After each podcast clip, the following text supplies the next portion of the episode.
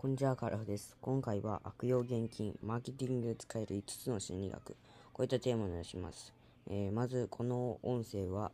えー、ブロ、ブログマン、えー、ノートがあるので、えー、概要欄にそちらを貼っていくので、ぜひ、えーと、そっちがいい人は見てみてください。では、えー、早速、マーケティングで使えるいつつの心理学について話していきます。えー、まず、えー、本音声は、えー、マーケティングする上で心理学を学べる、学ぶべきなのか、マーケティングで使えるいつつの心理学、マーケティングに関する本、このみっつについて、えー、解説しています。では、早速いきましょう。まず、マーケティングをする上で、えー、心理学を学ぶべきなのか、えー、結論は学ぶべきですが、他にもやるべきことはたくさんあります。という結論です。そもそもマーケティングとはお金を稼ぐと全てのことを指します。なのでやることによっては心理学を学ぶ必要がなかったりします。そして心理学を使うマーケティングでもそれ以外にも学ぶことはたくさんあります。なので一概にもマーケティングを学ぶ上で心理学、えー、が、えー、絶対学ぶべきという感じではありません。えー、心理学を使う上なのかわからないよっていう方は、いち. 顧客を相手にするか、に. セールスを売り込みするか、さん. 商, 商品を売るか、このみっつのどれかに当てはまっていたら心理学を使う分野です。正直上に当てはまった人は確実に心理学を使いますので、この音声はしっかりと、えー、聞きましょう、えー。マーケティングに使えるいつつの心理学、えー。まずはじめに、この心理学は強力です。詐欺に使うのは絶対にやめてください。正直ゴミでも売れるので、絶対に悪用現金です、えー、正しく使えば絶大な利益になるので、ビジネスマーケティングを、えー、詐欺とかなしにしっかりとやりたいよって方は使ってください。では行きましょう。まずフレーミング効果です。フレーミング効果は、えー、とフレーミング、えー、英語でフレーミングエフェクトといい、えー、枠組み、えー、額縁を意味するフレームを語源とします。ノーベル経済学賞受賞者で、えープリンストン 大,、えー、大学名誉教授のダニエル・カーネマン氏と心理学者の、えー、エイモス・ト, トブスキー氏が、えー、英国の権威的な雑誌サイエンス上でせん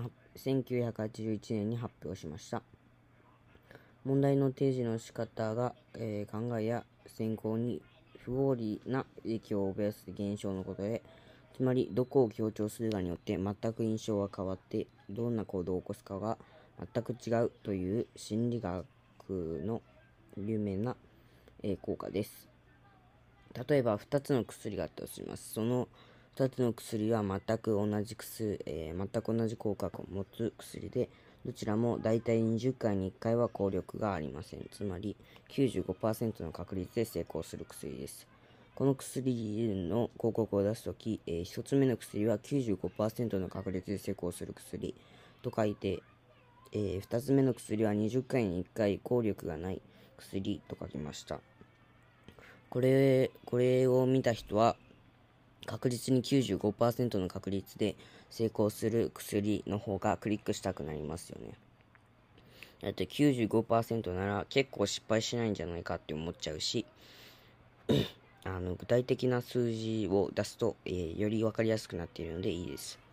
で、にじゅっかいにいっかい効力がないって言っちゃうと、あの結構にじゅっかいって結構少なく思えちゃうんですよね。僕だけかもしれませんが、まあ、大体の人はそうなんじゃないですかね。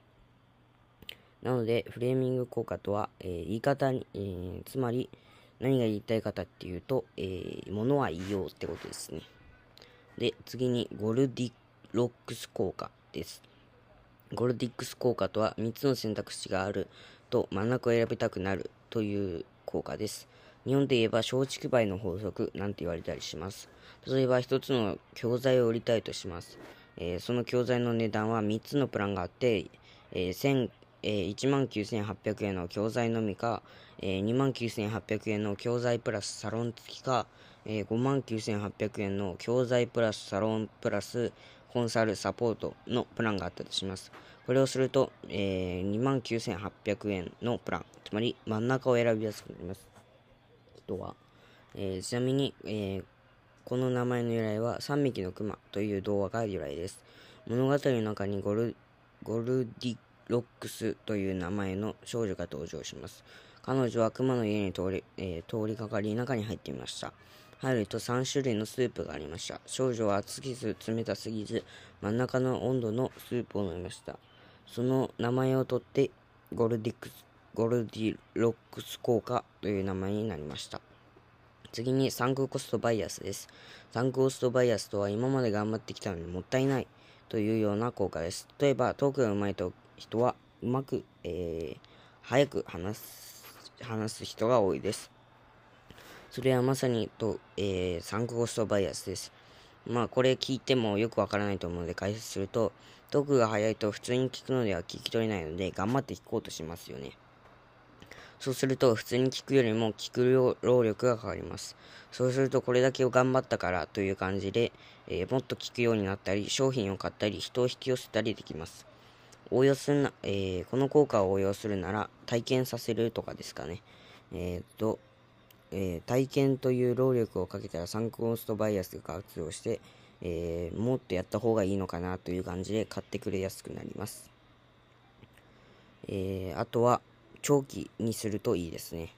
長期にすると途中でやめようと思ってもここまで頑張ってきたしな的な感じでつ、えー、また続けてくれます。このサンクコストバイアスは本当に強いので詐欺などには絶対に使わないでください。えー、まあでもこのこの、えー、とサンクコストバイアスを正しく使うならマジでおすすめなので、えーさえー、ぜひ使ってみましょう。でプロスペクト理論ですね。ノーベル経済学ダニエル・ガーネマン、また出てきましたね、が提唱している理論で、えー、例えばふたつのくじがあったとします。 ひゃくパーセント の確率で きゅうじゅうパーセント、えー、きゅうじゅうまんが当たるくじと きゅうじゅうまん、えー、きゅうじゅっパーセント の確率でひゃくまんえんが当たるくじ、えー、どちらも期待値はきゅうじゅうまんえんですが、どちらかいっかいしか聞きません。どちらを引きますかと言われると、おそらくほとんどの人が前者の ひゃくパーセント の確率で当たるくじでしょ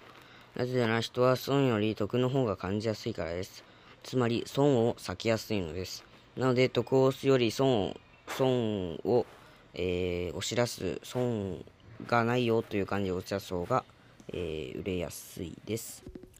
はい、えー、次にクロスセル、アップセルです。えー、これはふたつあるの。えー、クロスセルアップセル別々なので、まあ、解説していきます。まずクロスセルから解説してみます。人が一番物を買いやすいタイミングっていつだと思いますか？お得をセールされた時、さっき言った、えー、期間限定の時、そうかもしれません。ですが心理学的には、えー、買った後だとされています。例えば本を買ったとします。その後に別の本を進めたりすると、比較的その本を買いやすくなったりします。これがクロスセルです。次にアップセルです。例えば A 商品、かっこ、えー、せんきゅうひゃくはちじゅうえん、B 商品ごせんきゅうひゃくはちじゅうえんの商品があったとします。そして少し収入が高そうなお客さんが来ました。そして収入高そうな人は A プランを選びました。その時にそちらもいいですが B プランはどうですかと聞くと、えー、人は B プランを選びやすくなります。金銭的に余裕のある人は、えー、別にいいやっていう感じで B プランを買いやすくなりますね。えー、とこれらの使い方は簡単で、販売時に合わせ買いを進めたり、えー、顧客を見て い, いきそうだったら上位プランを進める。これだけです。このいつつのマーケティングに使える金額はゴミでも生まれます。なので何回も言いますが、悪用は厳禁です。絶対にやめましょう。で、次にマーケティングにおすすめの本です。えー、っと、次はもっと濃い内容をまとめ、えー、学べるマーケティングの本です。えー、ひとつめが沈黙のウェブマーケティング。これは有名な本で、ウェブマーケティングの定番中の定番の本です。マーケティングを学ぶならこのいっさつを読んでおこうっていう本ですね。読みやすく分かりやすい、それなのに内容が濃くしっかりしてるという最高の本です。とりあえず読んでみましょう。沈黙の、ま、沈黙のマーケティングは、えー、ウェブマーケティングは概要欄に貼ってあります。で、次に沈黙のウェブライティングです。こちらも沈黙シリーズ、えー、さっきと同じ沈黙のシリーズで、えー、沈黙のウェブマーケティングを読んだ人はぜひこちらも読んでみるといいかもしれません。えー、っと続編みたいのものですので、沈黙のウェブマーケティングを読むと、えー、もともと読みやすいのですが、えー、さらに読みやすいと思います。えー、沈黙のウェブマーケティング、えー、と同じで分かりやすく内容が濃い、えー、最高の本になってあります。こちらの、えー、沈黙のウェブライティングも、えー、概要欄に貼っておきます。 ユーエスジェー を劇化的、劇的に変えたたった一つの考え方、成功を引き寄せるマーケティング入門という本です。売上低下に苦しんでいた ユーエスジェー があるマーケティングの天才が復活させました。そのマーケティングこそが、えー、この本の著者なのですが、その手法を一言で解説すると数学マーケティングという感じです。もしかすると数学と聞くと、えー、苦手意識がある人も い, い, いるかもしれませんが、えー、この本の中には難しいロジックなどはあんまり出てきません。シンプルな数式、分かりやすいストーリーでマーケティングの本質を学べる一冊です。こちらも概要欄に貼っておくのでぜひ読んでください。えー、最後にまとめですね。えー、っとマーケティングは心理学ではだけダメなことをし、えー、ダメです。マーケティングはえー、っとえー、っとフレーミング効果、ゴールディロックスリ、えー、効果、サイ、サンクコストバイアス、えー、プロスペクト理論、クロスセル、アップセル、このいつつがまあ割と最強です。で、えー、っとマーケティングにおすすめの本は沈黙のウェブマーケティング、沈黙のウェブライティング、 ユーエスジェー を劇的に変えたたった一つの考え方、えー、成功を引き寄せるマーケティング入門です。えー、こちらは概要欄に貼ってあります。えー、今日はこんな感じです。では以上カーラでした。 ピーエス マーケを学べ。では概要欄に Twitter が貼ってあるのでぜひフォローしていってください。あとおすすめの本も貼ってあり、そこから買うと僕にチャリンとお金が入ってくるので見てみて気になったら買ってください。では以上カーラフでした。